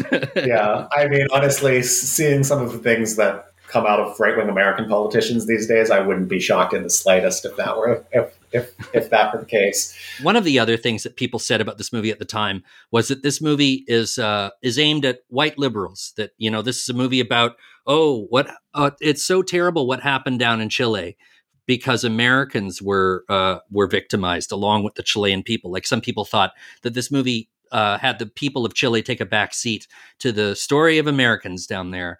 I think that's an unfair thing, and I think that was an easy comment to make in 1982. I think that there is one scene in the soccer stadium that shoots a big hole right in that argument. Yeah, you you and I agree about that. Yeah, he, he they eventually it, it's after Yeah, a- after Lemmon has started to make a little more noise, right, and started to say the stuff about the secret police and so forth, and they they they allow them to go to the Central Soccer Stadium, which, if, if you know anything about the history of, the Chilean coup, the um, the the big soccer stadium in Santiago was where they they just indiscriminately rounded people up and they brought them there, and that's basically where they tortured and killed um, many many many people dur- during the during the coup. Um, and they go there and they hook up a microphone and they basically let uh, Jack Lemmon and uh, call and at, see if his son is there in English. In English, yeah, in English. and then um, one of the Chileans who is uh, who is interred there basically walks down to the fence line and yells down to them effectively like how nice it is that you're allowed to come here and call for your son but no one's allowed to come here and call for me um, yeah and and and yeah and you realize how even though his son has been murdered how how the the, film is subtly critiquing the privilege of being an american and then there's a very disturbing scene where basically Ed Horman finds out what happened to his son and he goes to the embassy and they say, "Oh, we've got some great news about your son. We think that he's in the north somewhere." Like, yeah, just, like, so so horrible. Yeah. Yeah, he fi- he finds out. Actually, ironically, I, somewhat, he finds out from a sort of guilt-stricken um, a, uh, employee of the Ford Foundation, uh, a, a, an American nonprofit that that has sort of famously worked hand in hand with with with USAID and and other um, uh, uh, uh CIA partner organizations. But it's kind of the guy basically says, "Look, I, I play golf," and he actually said literally, he says, "You know, I, I play golf with these guys, and uh, I can't tell you who told me this, but your son's dead." and, and, and then, as right as you say, then then Lemmon goes back to the embassy and right and they say oh yeah no your son he picked up he's he's on a beach somewhere. He, we we expect him back in the states anytime. Maybe you should day, go home and meet him. Any day now. Yeah. like they are so i mean th- i mean this is the thing. I mean nobody in the us i mean it's very clear that many americans have disappeared in this giant roundup once ed horman uh, gets the pretty believable rumor that he was in fact shot dead in the stadium three days after he was captured. He tells David Clennon this, and David Clennon says, What? Who told you that? Clennon, I, I got to give him particular props here because aside from being a terrific actor, we in, in a, a, prior appearance I made on on your show, we talked about him because he has a, a great turn as a kind of sleazy uh, lawyer and being there. Um, yeah. But Clennon is himself um, a uh, truly a lefty in good standing, and he famously um, refused to vote uh, for Zero Dark Thirty for the Academy Award because he said that it um, uh, it embraced and promoted torture and and and painted torture in a positive light, and yep. was like uh, roundly criticized for taking that for taking that stance, and and absolutely would not back down from it here's what a king David Clennon was. When Missing opened in in California, he went and made personal appearances outside the Cinema Center in Westwood and the Hollywood Pacific Theater in Hollywood. When audiences were coming out, he was on the sidewalk handing out leaflets that contended that the CIA sponsored coup in Chile was currently being repeated in El Salvador, with U.S. military and finances supporting the overthrow of the government. So he was asking the viewers of this movie to write to their congressman urging them to protest this uh, thing. So I yeah. mean, this guy is a boss. Yeah, he's he's terrific. Look, it's very obvious that you're harboring some misconception regarding our role here. What is your role here? Besides endorsing a regime that murders thousands of human beings? Let's level with each other, sir. If you hadn't been personally involved in this unfortunate incident, you'd be sitting at home, complacent, and more or less oblivious to all of this.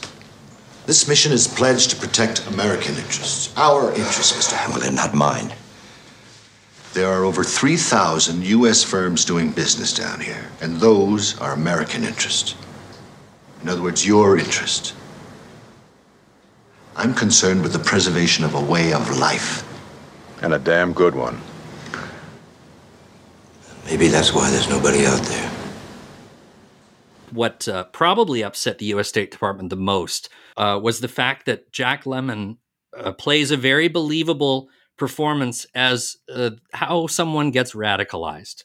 That's how it felt to me. Like he's a guy who believes everything he was told in civics class about the United States, who finds out the hard way uh, what happened to his son. And in a very, very sad and tragic way, he gets to find out who his son was with his death. Yeah, that's right. Because he, it, it, almost in the way, this is a sort of um, parallel to the sort of the, the American paternalism towards its South American victims, right? But Lemmon, quite literally, has a paternalistic attitude towards his son Charlie.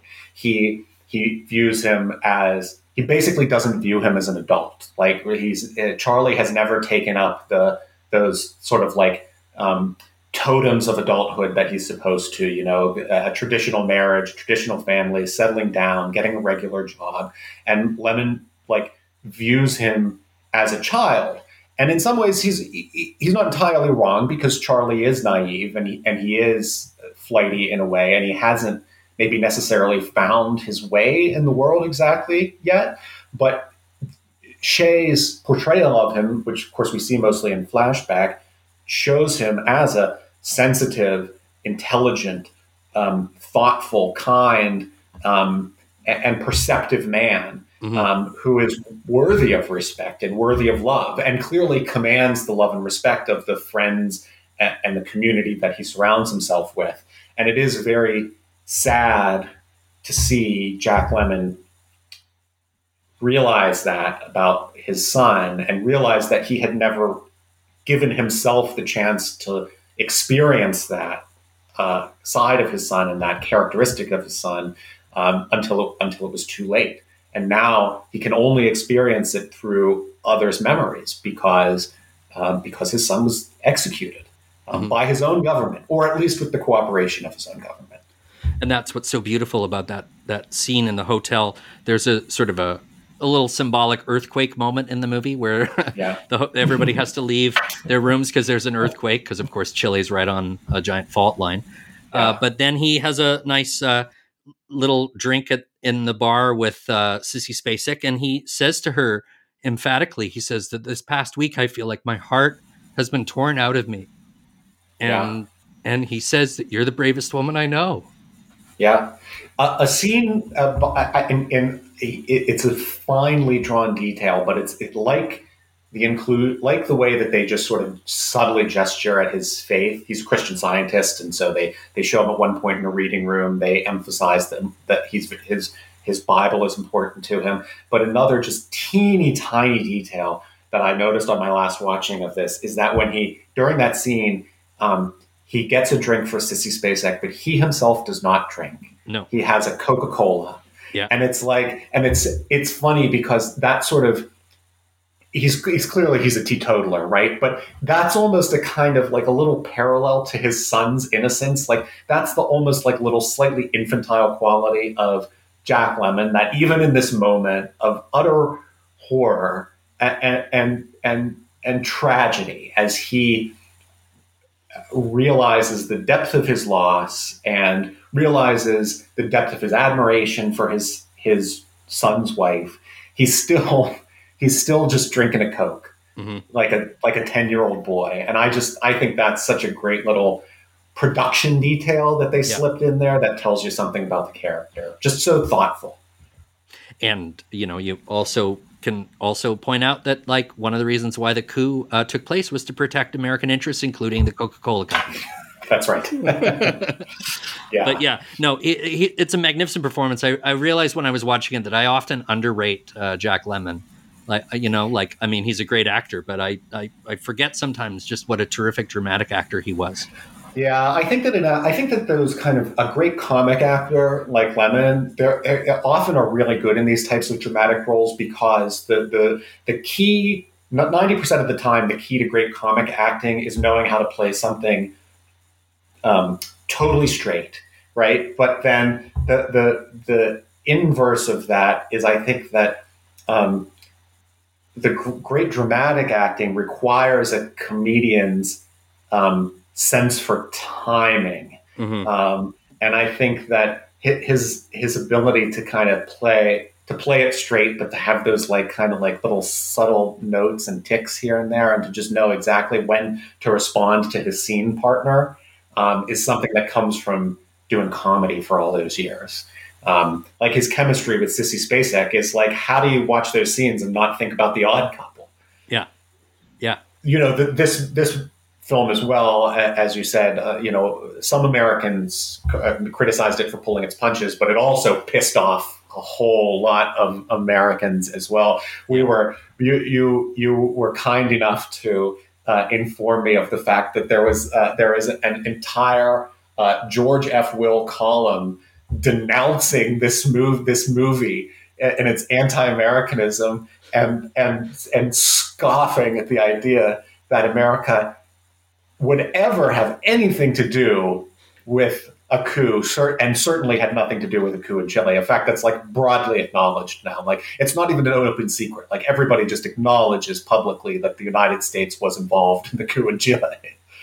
The essay was called Missing from Missing Truth and Fairness. and he wrote this is the best paragraph. He said, His movie is one of the hit and run acts of cowardice called docudramas, a label that is a license to lie and smear, using references to real people and events to give a patina of authenticity to innuendos and fabrications. Universal's president announces himself proud of this totally true story, which is showing in 600 theaters, grossing millions. The wages of anti Americanism are handsome. Oh, my favorite line is when he says, "Only once does the movie hint at what Allende did that provoked the military coup." It's like, it's like classic like wife beater logic here, you know. like um, the fact that you could piss off a prig like George F. Will enough that to have him write a Washington Post column. Like, because this is he's not a film critic, right? I mean, this is an this was an op-ed piece for a major American newspaper, just getting all red and mad about about a movie for for for its grave insinuations about our, about our boys, and you know, particularly this is like nineteen. This movie came out what 82. eighty two. Yeah. So I mean, we had so you had two, you know, a, a decade of you know anti-Vietnam War movies and and and sort of a whole tradition of uh, cinematic skepticism towards you know sort of American foreign policy and wars, and like this is the one that particularly provoked him. It, it it's uh, interesting, I guess, to say the least. right when the movie was about to come out, the State Department released a three page statement taking issue with the movie. They had three big problems with this movie. They said that first was the accusation that the United States diplomats in Chile, portrayed as heartless in the film, did nothing to locate the missing Mr. Horman, a freelance writer, or to help his distraught wife and father in their search for the man. They also were upset the about the implication that the United States had somehow conspired in his death or possibly ordered him executed because of what he knew about the US's involvement in the overthrow of the left-wing government. And finally, audiences are left with the clear impression that the United States played a large role in this coup. The thing is, these are all true. Yeah. Like Yeah, well- it is well- it is now understood that this is all true. I, I mean, you know, uh, I, I, I uh, anyone who reads uh, uh, government documents or anything written, anything that's been written by somebody's uh, legal general counsel, um, knows certain words to look for. So, like for example, in that statement, you will note that they take pains to say we're offended that you would imply that the United States had a large role in the Chilean coup. You'll notice that they do not deny that the United States had a role in the coup. They simply say, "Oh, it wasn't large," and of course, what constitutes large? You, you know, so it, it's a it's a great lawyerly way to uh, to sort of to effectively admit something while making it appear that you're denying it. the ambassador of Chile during this period, during the during the uh, 1973 coup, launched a libel suit against Costa Gavras and Universal and the author of the book, saying that the movie uh, was uh, libelous, that it damaged his reputation. Uh, and the libel suit was launched right when the Academy Award nominations were announced, trying, I guess, trying to put a big uh, burst the balloon of this movie winning any Academy Awards. It did win for screenplay. Uh, Yeah. As a result, the movie was, uh, while this libel suit dragged on in the courts for about three years, it meant that the movie was not released on home video until the late 80s. Uh, but uh, if I remember uh, uh, correctly, it though uh, it did they did drag it out, but um, long enough that when it was released, I believe it was simultaneously released on VHS and on an early version of Laserdisc. Oh, okay. The twelve the twelve inch ones. Ah, okay. So maybe maybe its initial release on video was unscathed, but uh, the movie was not released on DVD until 2006. uh, astonishing. Uh, we ha- we didn't really talk about soundtrack too much um, uh, on either of these movies, but um, on State of Siege, um, uh, Costa Gavras uh, worked with his longtime um, collaborator, um, whose name I will always mispronounce, but Theodorakis. Um, Mikis and- Theodorakis. um, who who did a ter- it was a terrific terrific score that incorporated a lot of really interesting elements of um, a sort of South, South American music into it. But on and then on Missing, he collaborated um, with Vangelis, and um, what a what an amazing 1982 uh, that guy had because Yeah. he did both Missing, which has an amazing score, and also uh, uh, Blade Runner in the same year. Yeah, and the uh, there's a love theme in the soundtrack for Missing that is a staple of uh, television commercials and stuff ever since. Yeah.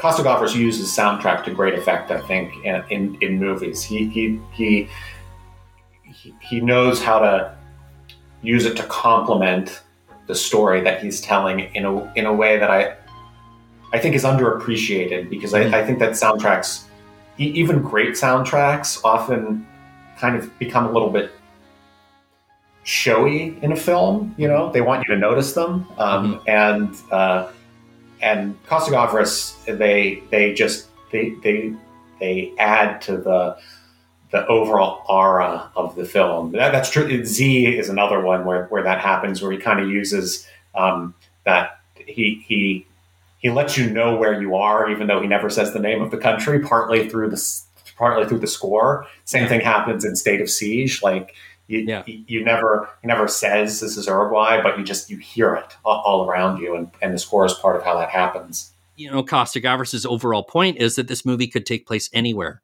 This is like Yeah. U.S. foreign policy in South America. It doesn't matter whether or not it's Uruguay or Chile. Right. Yes. And as uh, greatest of all time, David Clennon uh, pointed out, it was in fact then happening again somewhere else, and that uh, in, at that point in in El Salvador. Yeah, 10 Um, years after the events in Missing. Like, it's a never ending problem. And Yeah. didn't Bolivia just get uh, a coup a little while ago, too? Yeah, and you know, and uh, and throughout you know throughout the '80s um, in in Nicaragua, and um, and as as uh, both films that we've discussed actually point out, prior to um, both uh, Uruguay and um, and Chile, it, the military dictatorship taking over in Brazil, where some of our characters, some of our American characters, quite explicitly say um, in in the case of State of Siege, Santore had previously been in Brazil. In um, Missing, David Clennon's character says, "Oh, my dream would be to be assigned to Brazil." Um, and, and so this, yeah, this notion that these they just keep hopping from one country to the next, destabilizing them in turn, um, is really kind of hammered home by, by these by these movies.